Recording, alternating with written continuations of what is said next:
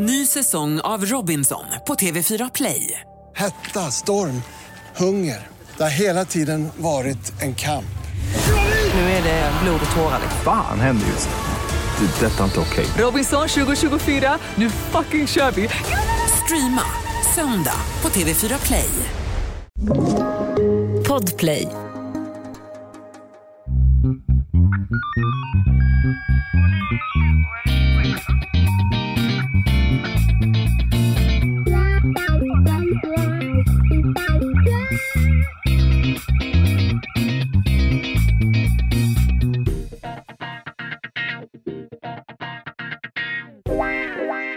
Välkomna till krimpoddarnas krimpodd över min döda kropp. Och det är jag, Anna Jinghede, och Och jag, Lena Ljungdahl, som pratar som sitter idag. här. Ja, Härligt. söndag Söndag brukar vi inte kväll. podda på. Nej.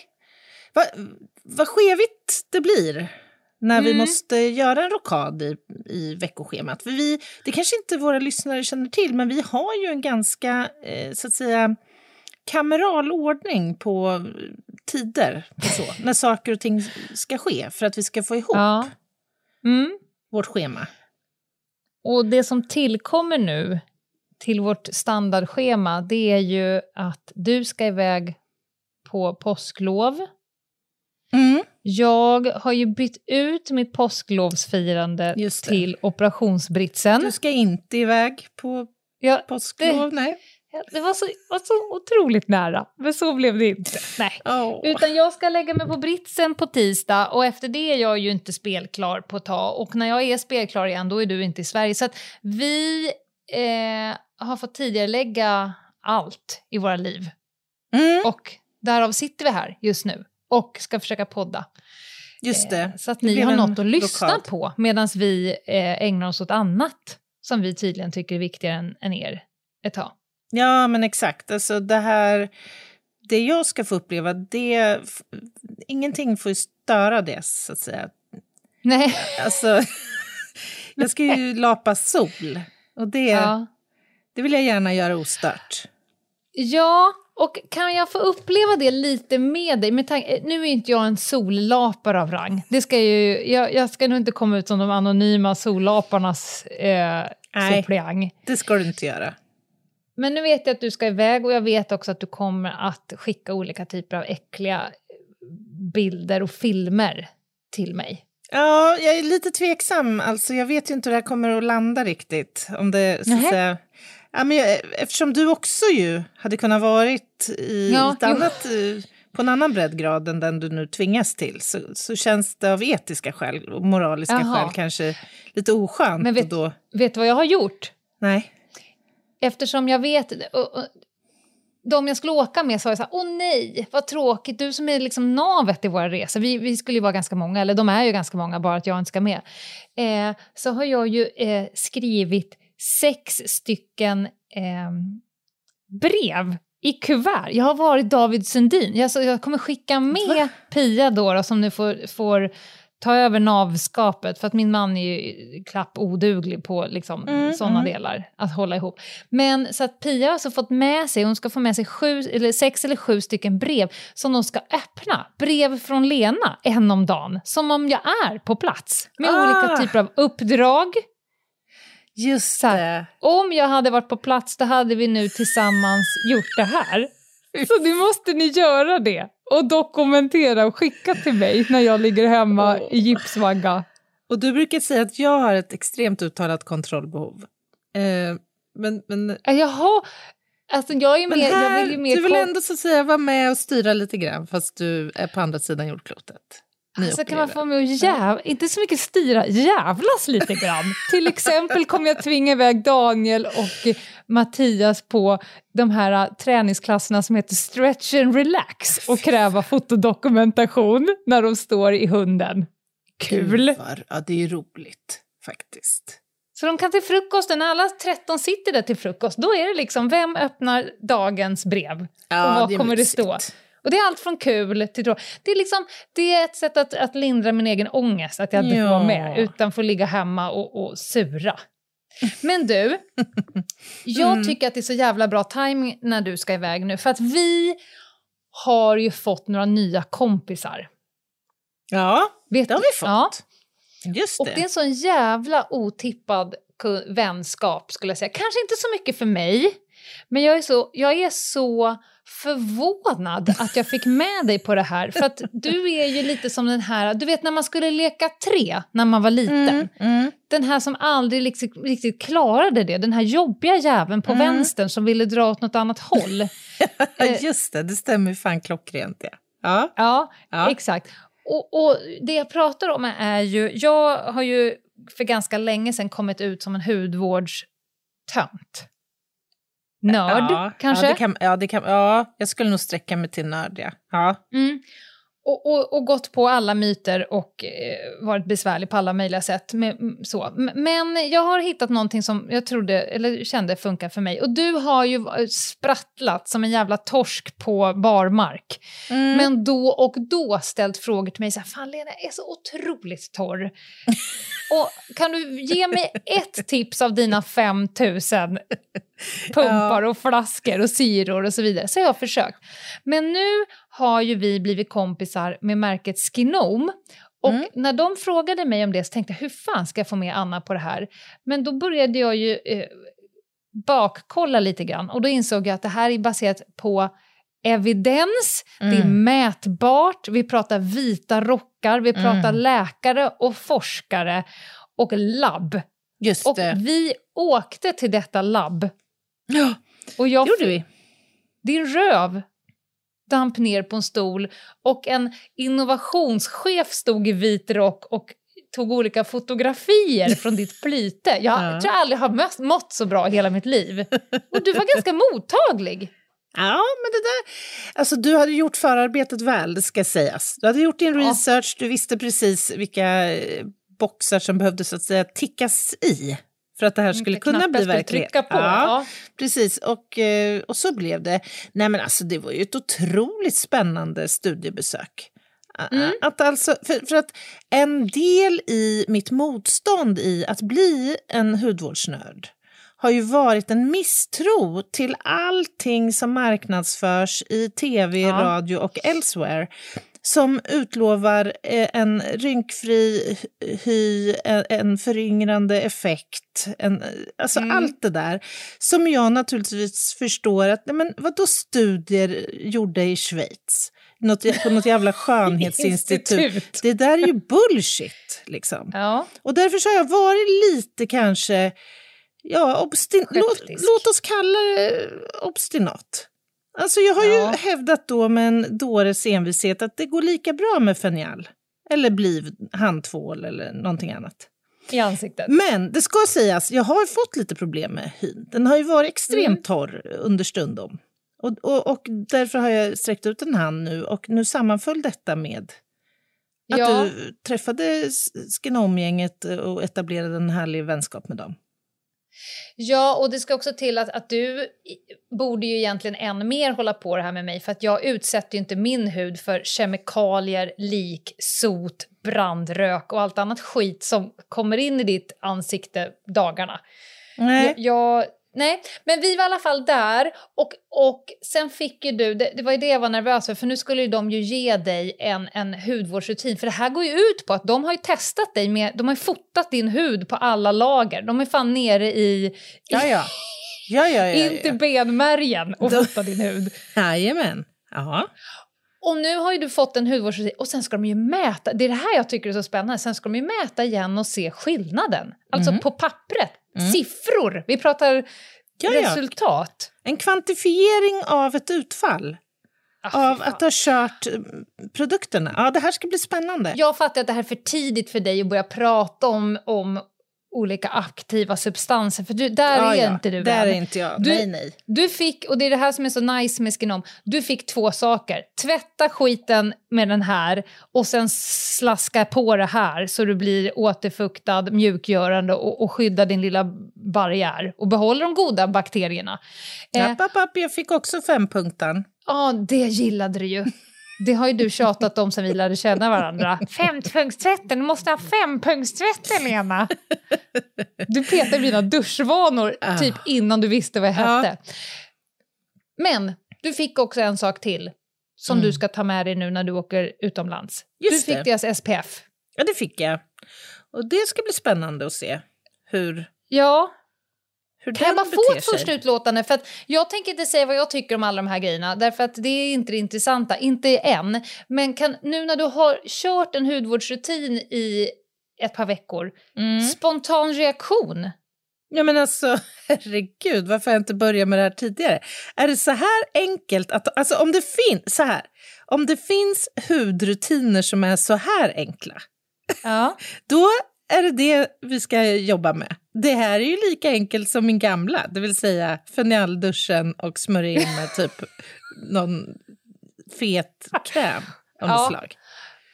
Ja, Löjligt jag- lätt. Och det, det glädjer mig, för att det är ingen idé att mäta resultat om du inte... För nu har du lovat att köra. Du, jag kan säga att jag är fan 100% följsam. Ja. Mm, bra. Och jag vet också dina solrutiner, för jag har sett dig. Du är ju ett steg från att sätta grillolja i facet på dig själv. Ja, ja, ja. Du vill ju se ut som en handväska Diesel. från Bottega Veneta i ditt ansikte innan du är nöjd. Nu kör du den här jävla SPFen när du ligger och grillar eh, på Gran Carancan. Det kommer jag För göra. att, ja, bra, bra. Vi återkommer till det här. Och ni kan väl bara, eftersom vi kommer tjata om Skinom lite då och då eh, framöver, så kika på deras hemsida, skinom.com. Och om ni vill testa och göra samma resa som Anna och oss, då finns det faktiskt en kod som heter LOJ20. LOJ20, får ni 20% på alltihopa. Och nu lämnar vi det här för idag, för att nu ska vi prata, det är ju ändå krimtorsdag, och det är inte vilken krimtorsdag som helst, det är case-torsdag. Mhm, mhm. Och du Anna ska ju ge dig på ett case, och det här tycker jag ska bli spännande. Ett case som du kanske inte är först av alla på att ge dig på. Men jag Nej. anser ändå att du kommer göra det på ett annat sätt än vad vi tidigare har hört. Kanske? Alltså det var lite lustigt den här gången, för att jag har ju några case där som jag liksom bär med mig, som jag kan lite bättre än andra. Eh, bara det här är ett, men jag hade tänkt köra ett an- helt annat först. Ett från 70-talet. Och så Ja. gjorde jag en enkel Google-sökning för att se, har det skrivits något om det här caset? Nej, men då var det ju en annan podd som hade gjort det förra veckan. eller sånt där. Då kände jag, ja det kanske är lite Fast väl. du hade gjort det bättre Anna. Tror du det? Ja, jag vet Det är inte anledning att, vi kan ta den sen, jag vet inte vilka case det var ens, men jag är helt övertygad om att om det inte är någon Anna Jinghede som har gjort det så skulle du ha om inte annat en annan ingångs... En anfallsvinkel som inte... Så, så här, jag kanske inte skulle presentera caset på ett så teatraliskt vis som gjordes i den konkurrerande podden, så att säga. Jag, kanske inte skulle det göra en, podd. jag kanske inte skulle göra en egen dramatisering. Var det, var det liksom eh, kunniga krimmänniskor? Nej, nej, men det är det väl sällan. Nej, men det, det Okej. är mer det här när man, ska liksom, lä- man lägger på någon spänningshöjande Aha. musik och så ska man liksom redogöra för ett tänkt scenario, vad som har hänt den här aktuella dagen, fast man egentligen inte hundraprocentigt vet det. Okej, men om du vill någon gång nu under den här case så kanske jag kan testa lite olika såna här... uh, Dun, dun, dun, dun, dun. När, det blir, när jag tycker att det blir lite extra spännande. Du, vet du, jag tror inte det här caset kommer behöva någon som helst stämningshöjning. Det är för, Nähä. för övrigt ett otroligt sorgesamt eh, ärende på så många olika sätt eh, som vi ska prata om idag. Jag minns själv det här mordet så som det liksom initialt kom in och kom till allmänhetens kännedom. Mordet på Helen. Är det något? Mm. Då, ja, ifrån absolut. Hörby. Men då, då måste jag så här, äh, eftersom folk känner den här podden, vad är det som gör att den här passerar nålsögat för ett ärende som vi faktiskt kan prata om i vår podd? Är det att det har varit så enormt medialt upp? Det kommer inte, Ja, dels du har det. inget scoop på gång? Nej, verkligen inte. Verkligen inte. Eh, tvärtom. Eh, nej, det har jag inte. Det här caset har ju omdebatterats, medialt presenterats, skildrats, eh, avhandlats i så många olika, inte bara poddar, utan böcker, eh, radiodokumentärer och allt möjligt. Så att jag tycker att vi ligger på rätt sida. Det är också avdömt. Och det innehåller så det är närmare pass 40 många... år gammalt, va? Det är också, precis. Det Ja. här utspelar sig i slutet på 80-talet. Ja. Eh, men vi kommer att hantera det här med hög eh, etisk och moralisk eh, princip, så som vi alltid gör. Det finns fortfarande människor runt eh, de inblandade här som eh, såklart sörjer det som har hänt. Och det ska vi ha Just den största respekt för. Och Absolut. det är också så att det här Helenmordet minns jag väldigt väl när det skedde. Eh, Helen var ju bara några år yngre än du och jag, Lena. Eh, och jag minns det här så väl därför att media gick ut med en skolfotobild på Helen, flickan som plötsligt försvann i samband med att hon skulle eh, för första gången vara ute ensam på kvällen några timmar och träffa två eh, kamrater. Jag minns det här caset på samma sätt som jag minns Lisa Holm. Mm. Ett ärende som jag för alltid kommer bära med mig i djupet av mitt hjärta, liksom Engla och några fler. Alltså det är någonting med den här mediala grejen som blir eh, vid vissa av de här händelserna. Och Det går inte att värja sig. Det går inte känslomässigt att värja sig Nej. från det.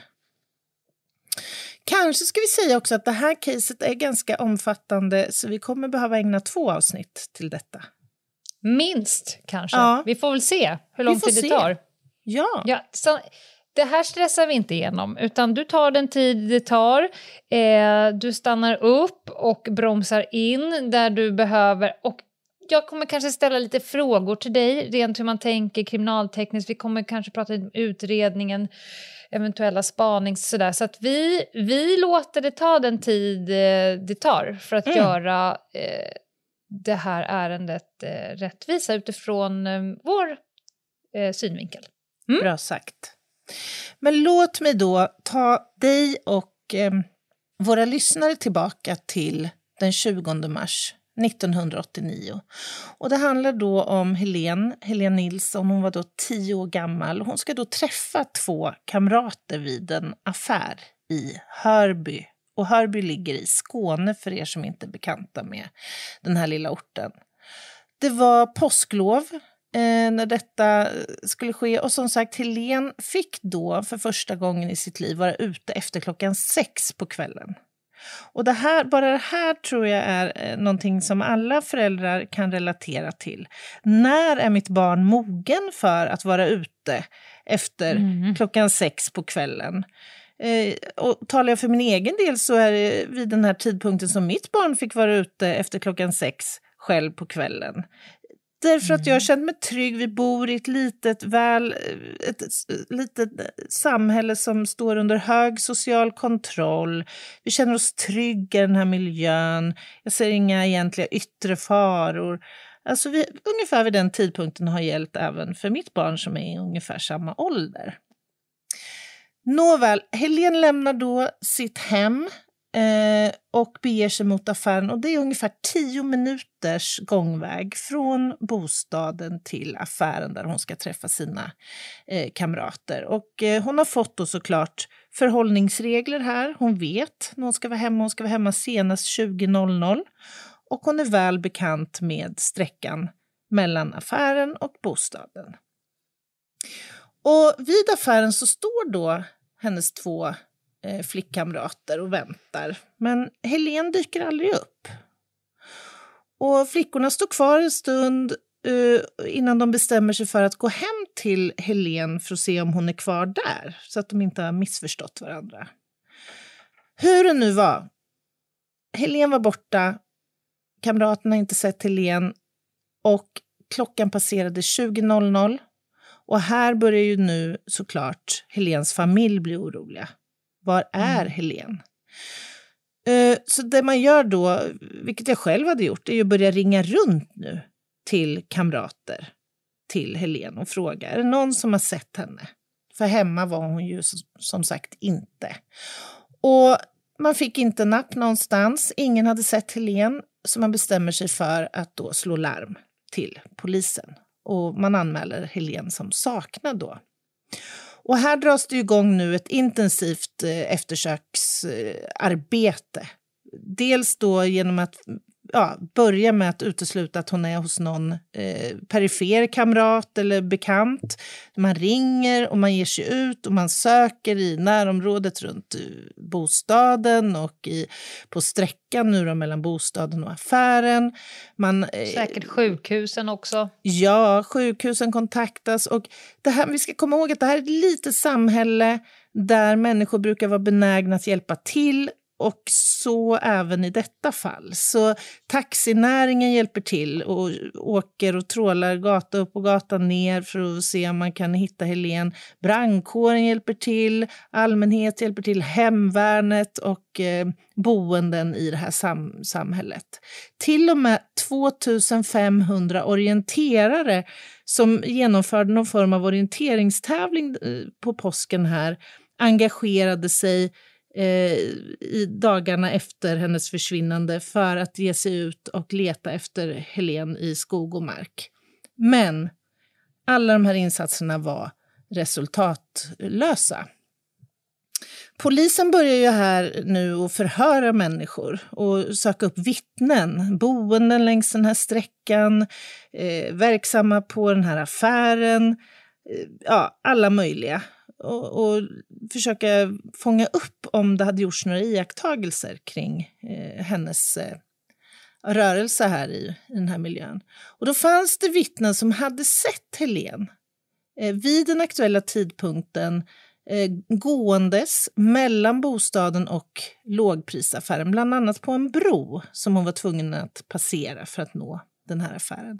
Ett annat vittne hade uppfattat eh, ett skrik Eh, och alla de här iakttagelserna sammantaget resulterade i att polisen började ut, arbeta utifrån en teori att någon kan ha plockat upp henne och då sannolikt billedes och kört därifrån eftersom hon uppenbarligen hade så att säga gått upp i rök. Mm. Det fanns enstaka vittnesiakttagelser men sen ingenting mer. Och det måste tyda på att hon sannolikt inte är kvar i det här området. Va, va, hur tänker du, Lena? Har du varit med i de här tidiga så att säga, spaningsinsatserna?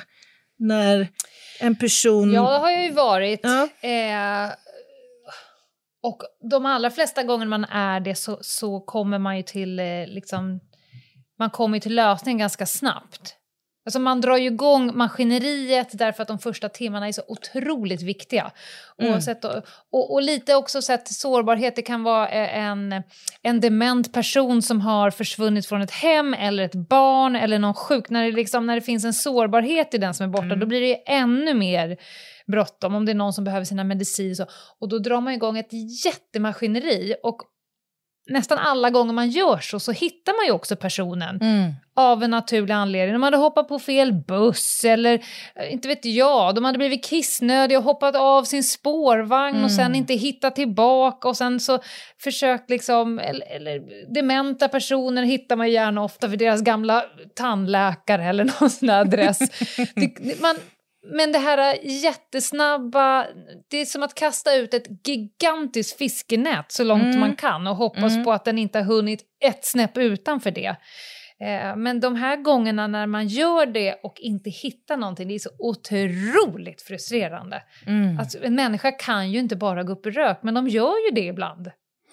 Ja, och, alltså jag kan nämna för typ ett och ett halvt år sedan så var det en 16-årig pojke som försvann i vårt lilla område där, där jag bor som jag tror på flera mm. sätt är jämförbart med lilla Hörby faktiskt.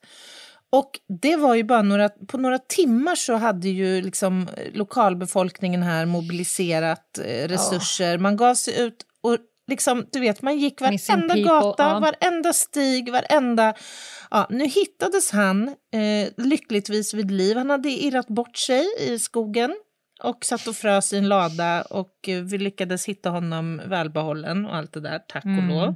Men det som jag tog med mig från den händelsen var ändå hur fint det är när människor sluter upp. När det ja. gäller, som du säger, en liten sårbar individ som vi vet att vi behöver tillsammans försöka hjälpa till att hitta. Mm. Nåväl, riktigt så bra blev det ju inte den gången man gick ut för att leta efter Helen. För att sex dagar senare, och nu är det då påskdagen och förmiddagen på påskdagen, så är en mamma och hennes dotter ute och, och plockar blommor helt enkelt, vitsippor. Eh, och det här är ett par, tre mil ifrån Helens bostad i Hörby som mamman och dottern eh, helt enkelt går in i, i princip två eller tre ihoptejpade svarta sopsäckar. Och mm. det ska visa sig att dessa sopsäckar innehåller en flickkropp. Och detta är då, eh, nu är vi vid ett stenröse vid Bröd i Tollarp. Och det ligger som sagt några mil ifrån Helens bostad. Och kroppen låg här helt öppet. Det verkade inte som att den som har lämnat kroppen där hade gjort några större ansträngningar att försöka dölja den eller täcka över den. Och det kan ju kanske ge en indikation om att det är en person som har eh, bragt flickan om livet, kan man ju anta försiktigt även om det inte är säkerställt. Men inte haft heller särskilt bråttom. Eller, men också haft bråttom att dumpa kroppen. Mm. Vad säger du, Lena? Tankar? Ja, en flickkropp i, i sopsäck, det är redan där, alltså det är ju något så förfärligt. Eh, och eh, jag vet att du alldeles strax kommer ta oss igenom det här, både, både rättsmedicinska och de tidiga kriminaltekniska fynden. Men först ska vi gå på paus. Ny säsong av Robinson på TV4 Play. Hetta, storm, hunger. Det har hela tiden varit en kamp. Nu är det blod och tårar. Fan händer just det. det detta är inte okej. Okay. Robinson 2024, nu fucking kör vi. Streama söndag på TV4 Play. Ett poddtips från Podplay. I fallen jag aldrig glömmer djupdyker Hasse Aro i arbetet bakom några av Sveriges mest uppseendeväckande brottsutredningar går vi in med hemlig telefonavlyssning och, och då upplever vi att vi får en total förändring av hans beteende. Vad är det som händer nu? Vem är det som läcker? Och så säger han att jag är kriminell, jag har varit kriminell i hela mitt liv men att mörda ett barn, där går min gräns. Nya säsongen av Fallen jag aldrig glömmer på Podplay. Välkomna tillbaka till krimpoddarnas krimpodd Över min döda kropp. Och Anna Jinghede håller nu på att gå igenom eh, Helen, alltså det, det, jag tycker det finns någonting att man döper det. Ja, det finns något vet. makabert i, i, att prata om så här, Helenmordet. Alltså jag tycker inte att man kan göra, att man får inte göra så. Därför att det blir för långt ifrån sanningen. Och sanningen mm. är nu att vi har precis hittat ett en, en död flicka i en mm. sopsäck eller i sopsäckar. Eh, man får inte säga så. Det, det, det, är liksom, det är ett, ett människoliv som bara blir till en rubrik och mm. jag värjer mig kring detta varje gång. Men det är där vi är just nu och eh, vad, vad, vad händer nu? Nu är hon anträffad, nu är det kriminaltekniker Anna Jinghede. Vad, vad händer nu? Bra sagt Lena, vill jag bara säga. Jag, och jag håller mm. med dig. Jag håller mm. med dig. Det är så mycket mer än Helen, detta. Ja. Eh, flickan och flickkroppen kommer såklart att obduceras här. Eh, och då drog man vissa, eh, man kunde dra vissa eh, viktiga slutsatser eh, av eh, den undersökningen av, av kroppen. Bland annat att hon hade varit vid liv flera dagar efter bortförandet. Det hade ju förlöpt här nu, vad sa jag, sex dagar mellan hennes försvinnande och att kroppen anträffas. Mm. Eh, och det ger ju viss indikation om vad det är hon har utsatts för. Hon måste ju ha hållits då tillfångatagen på något sätt, för ingen har ju sett henne efter försvinnandet. Nej. hon har hållits vid liv. Eh, och sen nu då anträffats eh, avliden. Däremot så kunde man konstatera att hon sannolikt inte hade fått mat eller vatten i den, till den grad som hon hade behövt. Eh, vidare så kunde man konstatera att den här stackars flickkroppen hade utsatts för ett massivt våld. Både ett fysiskt våld och ett sexuellt våld. Hon hade också strypmärken runt sin hals och eh, ja, man drog försiktiga slutsatser om att hon måste ha utsatts för en oerhört eh, plågsam och lidelsefull så att säga, sista tid i livet. Hon hade också skador av ett trubbigt föremål. Eh, så att redan här kunde man ju vara ganska säker på att hon har utsatts för ett otroligt brutalt eh, ja, våld, helt enkelt, av någon person. Kroppen verkade också vara avsköljd. Mm. Och då kan man ju fundera på varför man skulle vilja eh, göra det. Och en första tanke är väl såklart att kan det här vara ett, ett eh, försök eh, från den här förövaren att faktiskt försöka försvåra en utredning? Att skölja av spår, att, att, så att säga, minska risken för att få fokuset mm. riktat på sig själv. Jag vet inte, tankar Lena? Alltså min första tanke när du går igenom det här, och det är inga nyheter, men det hade känts så jävla mycket bättre om man hade vetat att det var då och mm. nu nu och vad har vi lärt oss? Mm. Men det är, min starkaste tanke är att det här händer, jag tänkte säga skulle kunna hända, det här händer ju mm. fortfarande. Mm det, är liksom, det tar ju aldrig slut. De här vittnesmålen om, om de här flickorna, nu eh, blev hon också mördad, men, mm. men det här, och det är inte bara flickor såklart, men det här med att, att eh, sexualsadistiska svin och mördare mm. eh, utsätter barn för det här, och inte bara barn, men, men det blir ju än värre i, i min bok. Mm. Eh, det, det, bara så här, det här är 40 år sedan, men det är ju precis samma sekund som vi poddar så är det ju någonstans något barn utsätts för det här exakt just nu. Ja, alltså jag har ju tittat på de här fallen och jag kan bara bekräfta din bild. Det händer, även om det inte är vanligt. Det är det inte, inte i Sverige. Nej. Men det händer, tyvärr. Någon gång kanske varje år. Ungefär i den. Äh, men det är väl ändå ganska vanligt nu fattar jag att det är ett mörkertal, men det här är inte vanligt. Men att, att eh, små flickor och pojkar eh, misshandlas fysiskt ja, och psykiskt ja, ja. runt om, det sker ju liksom herregud. nu. Sen att just det här det slutade också mm, med mord. Mm, mm. Men alltså det, det, är liksom, jag kan inte riktigt få huvudet runt att medan vi sitter och poddar så finns det Nej, barn där ute som håller på och utsätts för sexuellt våld samtidigt. Ja, ja, ja. Ja, ja. Det Absolut. Är, ja. Mm. Tyvärr. Vid obduktionen så säkrade man också ett antal eh, hårstrån som satt på kroppen som då inte förövaren hade lyckats eh, skölja av. Och det skulle senare visa sig vara hundhår.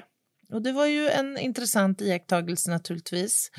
Och det skulle också påträffas i Helen en liten mängd sperma som man nu vid den här tidpunkten, 1989, inte hade möjlighet att egentligen analysera vidare. I alla fall inte så tillvida att man kunde få ut en DNA-profil.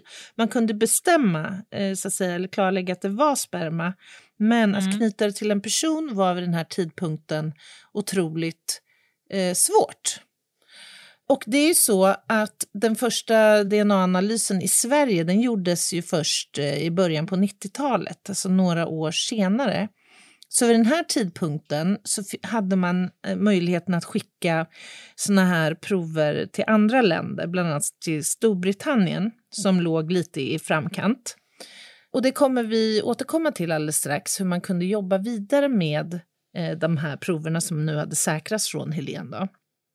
Mm. Nu var det ju så att nu hade man ju faktiskt att göra med ett barnmord av bestialiskt slag och man eftersökte nu en mördare som man såklart så fort som möjligt ville få uppslag kring vem det kunde vara.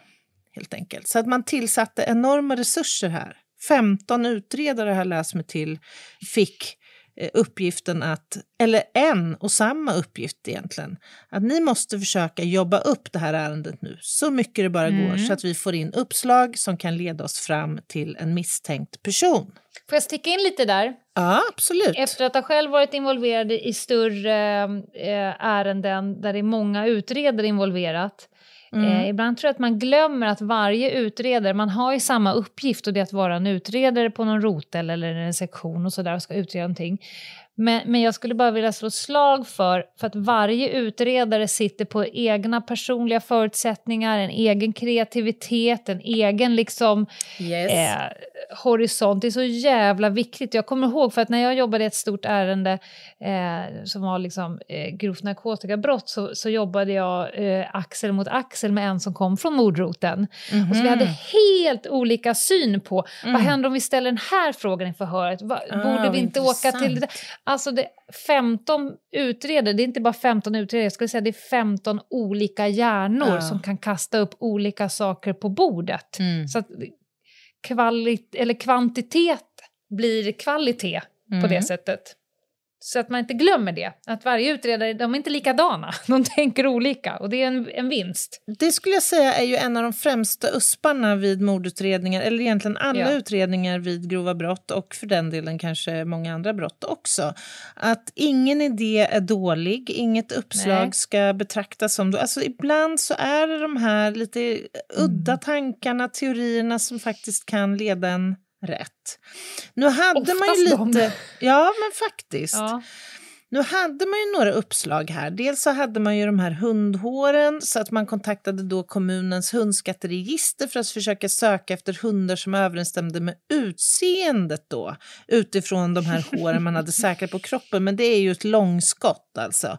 Det är ju sannolikt 10 000 hundraser som kan överensstämma med hår av en viss längd som är svarta, om man säger så. Man tittade också på hur de här säckarna som Helens kropp eh, låg i var förslutna och det var med tejp. Och tejpningen här var, eh, ansågs vara ganska eh, omsorgsfullt utförd. Alltså det är ganska svårt att hantera tejp runt säckar, att liksom klä in en säck utan att få en massa väck och luftbubblor och, och, och annat. Eh, man, man resonerade lite kring här, kunde det vara så att det var två personer man eh, faktiskt letade efter så att det var så ja, väl eh, och omsorgsfullt genomfört den här tejpningen. Eh, kort sagt, man la väldigt mycket resurs på detta eh, och eh, väldigt många människor jobbade med det. Och faktum är att här, den här mordutredningen skulle senare visa sig bli en av de mest omfattande utredningarna i svensk polishistoria. Eh, och sett till den mediala bevakningen så, så överskuggade det det mesta annat som skedde vid den här tidpunkten och det var ganska eh, uppseendeväckande händelser trots allt. Bland annat så kom domen mot Fermentas ägare, minns du Refai eh, Ja. El Sayed? Ja. Till exempel. Eh, vi hade också en fällande dom mot Christer Pettersson i samma tidsperiod här. Eh, men det var Helenmordet som blev en nationell angelägenhet av givna skäl, såklart. Eh, och som också fick det största utrymmet eh, medialt. Eh, och man hade ju ännu ingenting konkret att gå på. Och vad brukar man göra då, Lena? Jag tänkte säga, kom det inte in något tips? Man Precis, måste ju man vill- börja kasta ut krokar. Just det, man vill få in tips och det efterlyste man såklart i media. Men man gick också ut och pratade med människor. För man kan inte förvänta sig att alla är intresserade av att lämna tips eller höra av sig med iakttagelser som kanske kan verka obetydliga men som senare kan visa sig vara eh, ja, värdefulla och viktiga. Eh, och det kom, det, det kom in tips, ska jag säga. Det började strömma in eh, uppslag att eh, jobba med. Eh, man höll också en stor eh, mängd förhör och man fick också börja samla på sig namn som kunde vara intressanta på personer som skulle kunna vara misstänkta i eh, ärendet. Eh, bland annat en 30-årig man vet jag tidigt var misstänkt. Han var tidigare dömd för våldtäkt. Han anhölls i juli samma år ehm, och förhördes och allt det här men kunde senare avfärdas eh, av olika skäl. Men så ska då en annan eh, händelse ske i samma, som, som knyter an till den här saken Nämligen att i augusti, i början på augusti, så är det en äldre man, Hilding Johansson, som har stannat till på en rastplats eh, strax norr om Hässleholm. Eh, och hans syfte med att stanna till här det var eh, att i morgondiset, grynings, vad säger man, gryningsdiset kunna kanske få se rådjur. Ja, så han stannar till här, kliver ur bilen och eh, bekantar sig med omgivningen. Och eh, kliver ut på en eh, grusväg ut mot de öppna fälten när han då plötsligt får se något som han först uppfattar var en hög med wellpapp, vad heter det, kartonger. Mm. Och han blir lite nyfiken så att han går fram och, och börjar titta lite mer ingående på det här. Och då upptäcker han att under kartongerna så ligger en kvinna. Naken och mm. avliden. Och Hilding här, han förstår ju att eh, han måste slå larm direkt så han beger sig till närmsta lilla eh, by samhälle för att få tag på en telefon. Det här var ju liksom före mobiltelefonernas tid. Vilket ju också adderar en utmaning såklart sett till Just hur man det. skulle ha agerat idag kanske. Nåväl, han slår larm och det ska visa sig att offret är den 26-åriga Jannica Ekblad.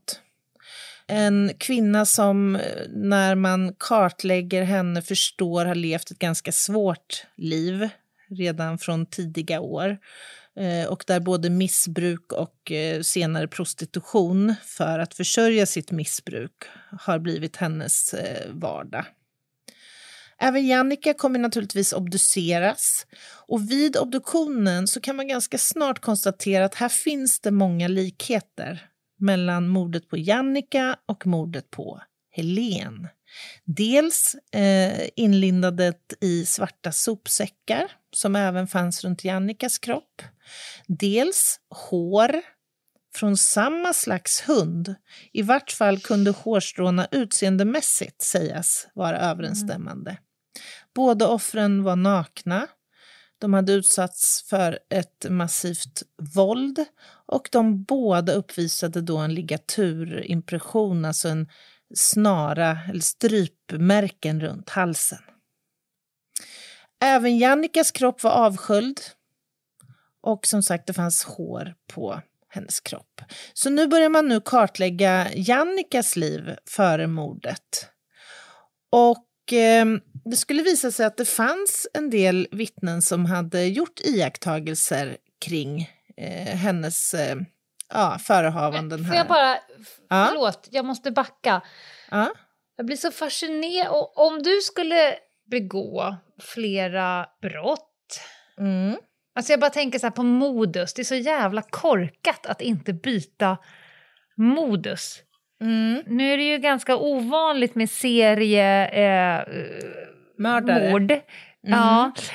Men jag, jag blir alltså fascinerad över hur, hur puckat att man inte byter tillvägagångssätt Mm. Med vetskapen om att mest troligt så kommer de här kropparna inte försvinna bara utan de kommer ju anträffas och mm. det är försvårande. Ja, Upplever alltså... du det som kriminaltekniker, att, att man gärna stick to it så att säga? Att man har ja. en, en gameplan som man gärna inte vill frångå? Både ja och nej, därför att jag kan mm. ju förvånas över... Alltså som i det här fallet så är det ju då kan man tänka en person som har selekterat två offer, valt ut två offer. Och på pappret så skiljer ju de sig avsevärt i avseende på ålder. I det ena fallet så är det ett barn och i det mm. andra fallet så, så är det en eh, vuxen. Och det eh, vuxen kvinna. Och det i sig sticker ju ut lite grann. Man föreställer mm. sig ju att en seriemördare skulle välja föredra offer som uppvisar liknande egenskaper. Nu är inte jag varken profilerare eller mordutredare, men min tanke skulle vara att det här är en person som är opportunistisk. En person som trålar runt, som är sexuellt mm. motiverad. Det vet vi för att Helen har ju, där har man säkrat sperma på Och henne. kanske impulsiv. Impulsiv. Vi vet att Jannica också var prostituerad som ju också skulle kunna vara ett, ett upptagningssätt. Och utsatt. En, en mm. utsatt offertyp, liksom Visst. ett, ett eh, barn är. Eh, när det gäller sen klumpigheten eller inte i att utföra gärningarna på samma sätt, eh, hantera kroppen på samma sätt, så skulle jag säga att utifrån den lilla erfarenhet jag har av serie, eh, så att säga brottslingar, jag, jag har mm. jobbat bland annat med ett våldtäktsärende, eller så här perifert, och har viss insyn i andra sådana ärenden, så kan jag bara konstatera att ofta är de här individerna så otroligt driftstyrda Alltså de, de, de, är motiverade av drifter som leder dem in i ett repetitivt beteendemönster. Alltså, mm de gör sin grej, det som de är triggade att göra på något sätt och kanske inte är så rationella i rationellt tänkande figurer vad gäller att liksom städa upp efter sig, försvåra en utredning trots allt. Även om det här hade gjorts ansatser att skölja av en kropp så finns det ju så mycket annat här som man kan arbeta med kriminaltekniskt, utredningsmässigt och så vidare. Men det fanns trots allt hundhår som är synliga för gärningspersonen. Om man nu hade velat gjort sig av med alla spår, då hade väl det varit kanske det första man hade. Jag vet inte. Mm. Ja, eh, det är super, super, duper intressant och du ska efter pausen få fortsätta se vad vi hittar för kopplingar här emellan. Ny säsong av Robinson på TV4 Play. Hetta, storm, hunger. Det har hela tiden varit en kamp. Nu är det blod och tårar. Fan händer just det. det detta är inte okej. Okay. Robinson 2024, nu fucking kör vi. Streama söndag på TV4 Play. Ett poddtips från Podplay. I fallen jag aldrig glömmer djupdyker Hasse Aro i arbetet bakom några av Sveriges mest uppseendeväckande brottsutredningar går vi in med hemlig telefonavlyssning och, och då upplever vi att vi får en total förändring av hans beteende. Vad är det som händer nu? Vem är det som läcker? Och så säger han att jag är kriminell, jag har varit kriminell i hela mitt liv men att mörda ett barn, där går min gräns. Nya säsongen av Fallen jag aldrig glömmer på Podplay. Och välkomna tillbaka igen kära lyssnare. Vi har nu precis hittat en ytterligare död person eh, där kroppen uppvisar till stora delar lätt, rätt lika eh, fynd, kriminaltekniska fynd. Och Vad säger du, Anna? Mm. Mm. Ja, men kartläggningen av Jannica blir ju otroligt viktig här. Och jag tror jag nämnde att det fanns lite vittnesiakttagelser. Hon hade bland annat haft kontakt med en eh, väninna och sagt att hon skulle åka iväg med någon. Dock inte med vem. Så att det var ju liksom en dead end, men det gav ändå en indikation om att hon kanske på frivillighetens grund hade satt sig i en bil till exempel. Man börjar nu också ställa frågor i liksom Malmös undre värld där man visste att Jannike uppehöll sig. Eh, och man pratade med narkotikalangare, man pratade med prostituerade men man fick inga egentliga bra eh, uppslag. Eh, och samtidigt här nu då, så var man ju orolig för att flera mord skulle kunna komma att ske. Nu hade vi eh, två offer som uppvisade samma typ av eh, modus, alltså tillvägagångssätt. Så det var väl eh, en ganska... Ja, på ganska säkra grunder kunde man dra slutsatsen att det var en och samma mördare som hade bragt både Helen och Jannica om, om livet. Eh, och samtidigt så verkar det märkligt om en sån här person då skulle mörda två, som mördat två personer nu skulle kliva in i en permanent avkylningsfas och då upphöra med sina mord. Eh, alltså inte sällan så sker ju ett tredje, ett fjärde och ett femte så att säga. Alltså det, det ja. kunde man ju inte utesluta i vart fall. Så att man kan tänka sig att oron här i, liksom, på, i, i de här samhällena var ganska hög och att otryggheten också var ganska hög. Man funderade på en möjlig profil på den här mördaren. Man var nu tämligen säker på att det var en man man letade efter och det baserat såklart på spermafyndet i Helen. Eh, troligen en enstöring, en ensamlevande. Eh, för, och jag vet inte egentligen vad man baserar det på, men jag tänker att om det här hade varit en socialt betingad person så hade det kanske varit svårt att hålla det här så hemligt utan att det kom liksom fler tips som konkret eh, var riktade mot någon person. Alltså att få in en, ett offer i en bil, köra den hem till sig själv, hålla den. Mm. Ja, det är fler personer som har insyn i en, i en social persons liv än, Mm. än inte. Jag tror att det är svårt så att säga att lyckas med detta om du har ett socialt fungerande liv med familj, barn, fru Ja. eh, och Ja, annat. absolut. En sexuellt otillfredsställd person och möjligen en person som led av en personlighetsstörning. Eh, så det här var liksom den första liksom försiktiga profilen man målade upp. Ja, det är inte så att när man har gjort den att man landar på tre tänkbara eh, gärningspersoner. Nej, du har ju precis. ringat in en ganska stor Ja, men så är det ju. bulk med personer. Ja. absolut. Mm. De här profilerna är ju sällan definitiva. Så är det ju. Utan det här är ju liksom ett, en grov klassificering, kan man väl säga. Ja, och när man har gjort dem så man, lämnar man ju alltid vidöppet för att gärningspersonen kan vara något helt annat Mm. än det här. Mm. Ja, men exakt. Men att en sexuellt motiverad eh, förövare eh, känns ju ändå eh, rimligt att tro utifrån valet av eh, offer och så och vad man har hittat. Jag tänkte på när jag, när jag läste på lite grann om de här morden eh, det här var ju före den geografiska profileringens tid. Det är ju en lilla syster Mm. till gärningsmannaprofiltänket egentligen. Men här hade vi ju nu två mord inom ett ganska eh, ja, avgränsat geografiskt område. Och det är ju lite intressant, för de flesta grova brotten sker ju faktiskt i en miljö som förövare är bekanta med.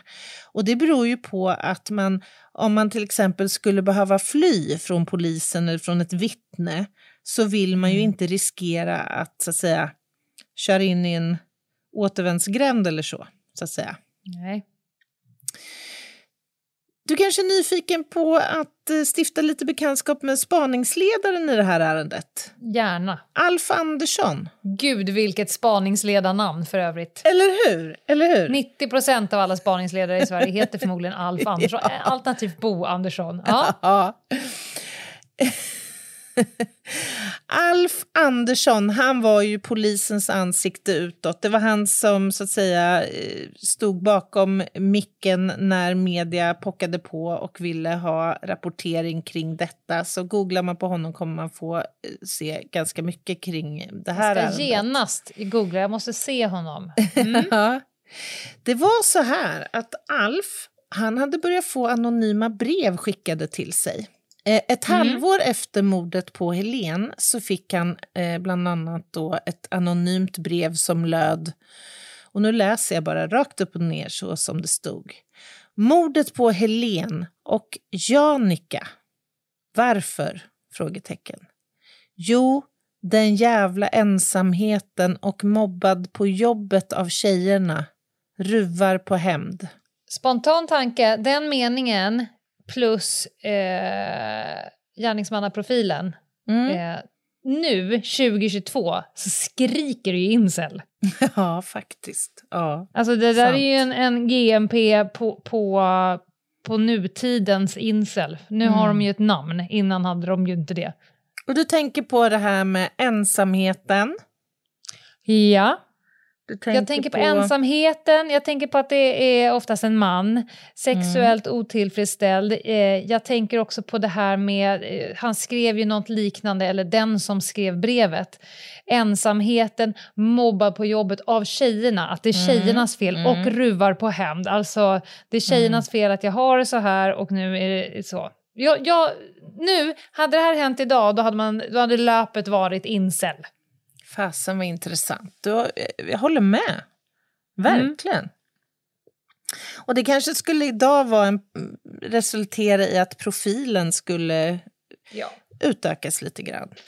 Och, Det- och idag skulle det leda till vad man skulle leta ut på nätet och incelgrupper och, och det. sådär. Det hade, Ja. det hade smalnat av det hela lite grann, kanske. Sant.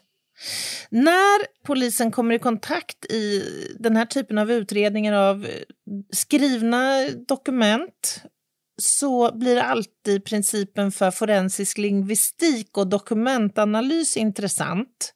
Och det här förtjänar nästan ett helt eh, eget avsnitt, i vart fall forensisk lingvistik eller rättslingvistik.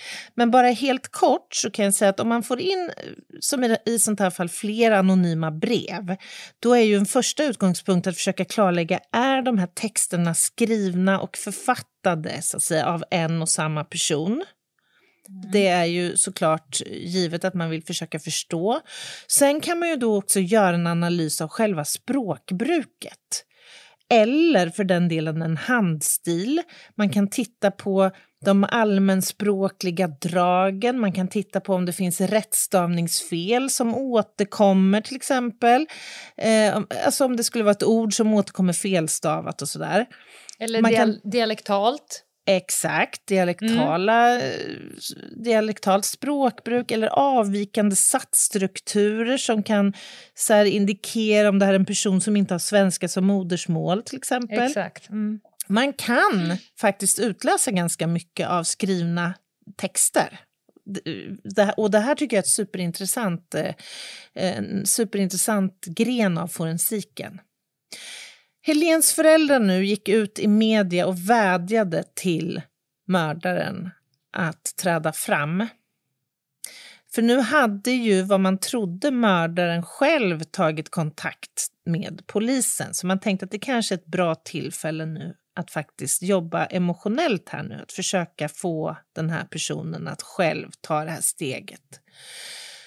Men det hände inte så mycket vad gäller den saken. Däremot så kom det nya meddelanden till spaningsledaren. Och nästa gång så var det muntligen på telefon. När då det ringer på eh, telefonen och en röst säger Du fattar inte hur ensam jag är. Jävla ensamhet. Jag skäms.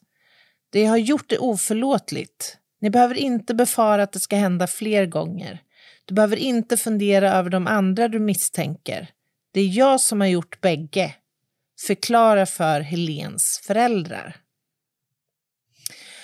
Eh, han berättade också i det här samtalet, det här är ett utdrag ur samtalet, han berättade också i det här samtalet att han hade mördat Jannica i samband med att han skulle köpa sex av henne. Men att så fort hon hade hoppat in i bilen så hade hon börjat prata om knark och det fick honom att flippa ur. Och det är klart, i en sån här stor och omfattande utredning så kommer ju en del knäppjökar höra av sig också. Så är det ju. Det finns ju folk till allt så att säga. Och, It goes without saying. Ja, men så är det ju. Ja. Eh, Och det gör ju att man kan ju inte dra slutsatsen efter ett sånt här samtal om att det här är rätt person. Så hur tänker du att Alf här nu, som får de här samtalen, hur ska han bete sig för att kunna liksom... Jag tänker att det kanske finns några lite knep. Några knep.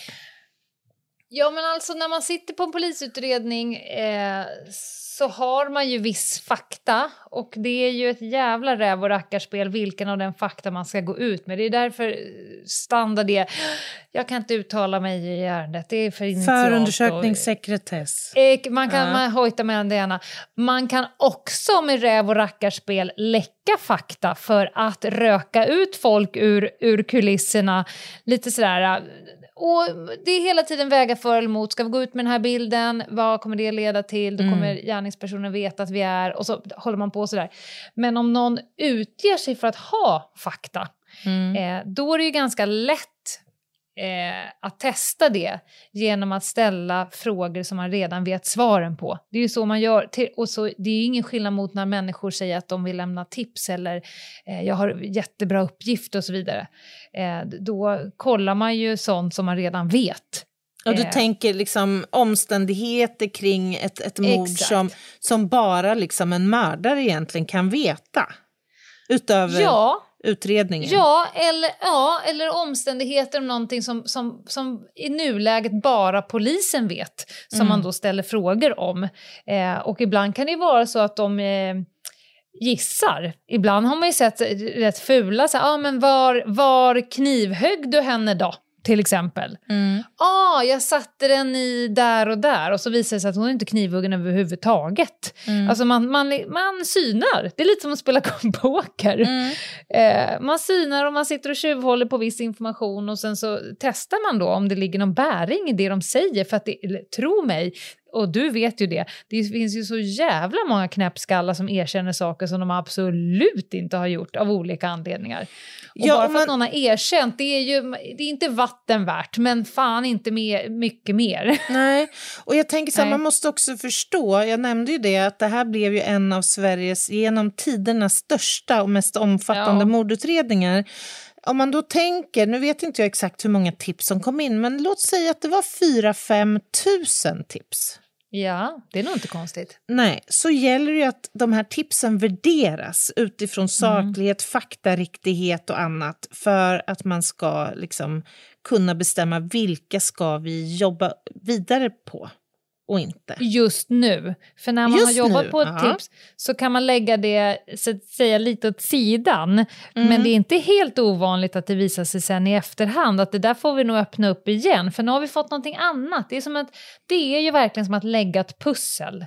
Och den det här är pusselbiten som du har här och nu betyder ingenting för dig förrän du har fått två bitar till och då blir den rimlig. Så får man hålla på så där. Man måste ju tycka att det är kul. Och sen, ja, dels det. Och sen tänker jag att allmänheten kanske inte heller förstår att även om man som i det här fallet hade då 15 utredare så kan man inte jobba på 4 000 tips samtidigt. Nej. Eller liksom 30 uppslag samtidigt kanske ens.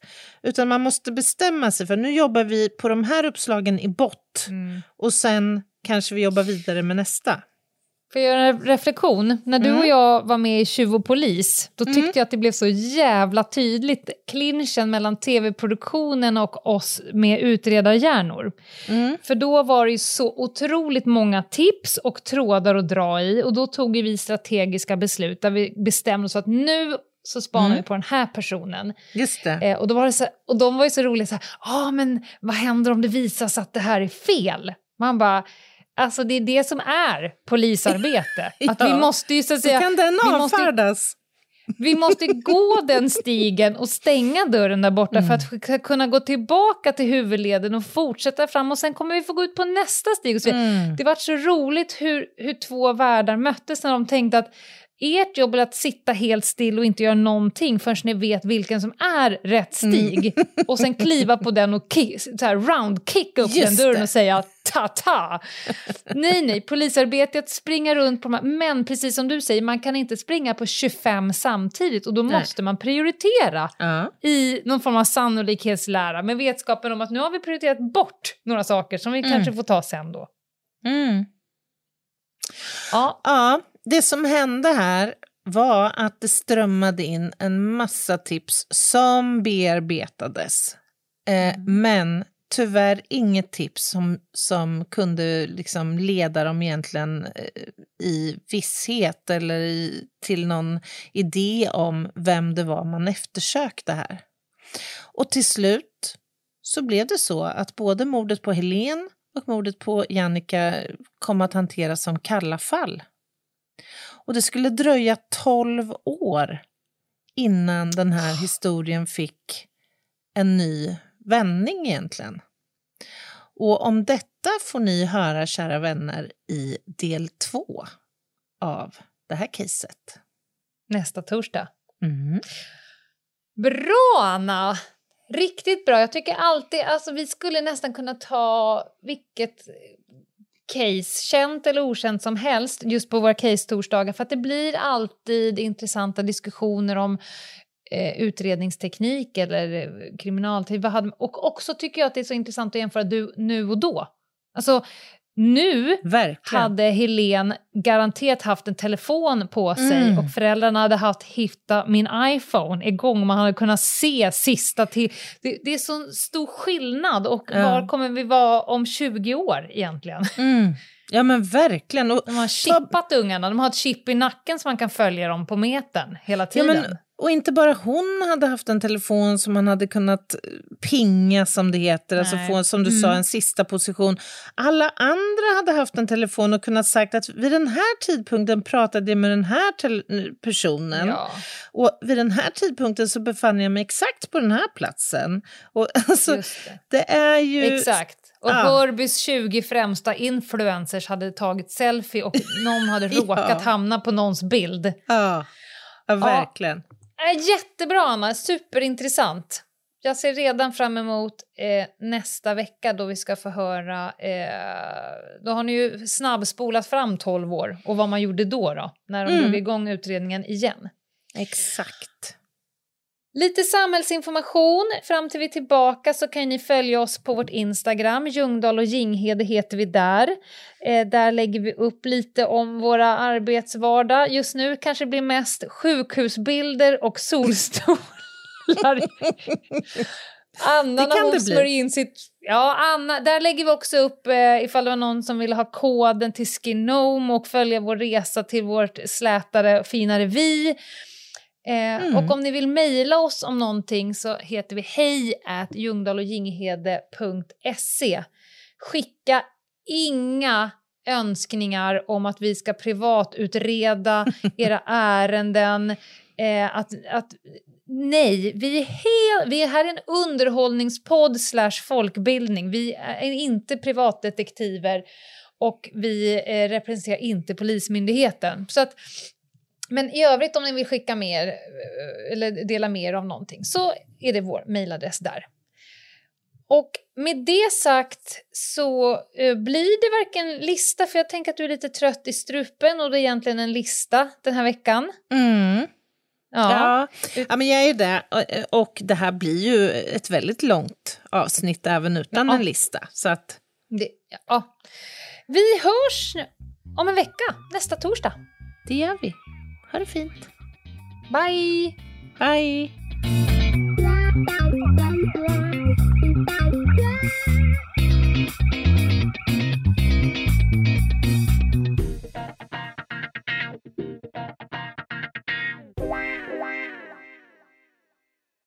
Ny säsong av Robinson på TV4 Play. Hetta, storm, hunger. Det har hela tiden varit en kamp.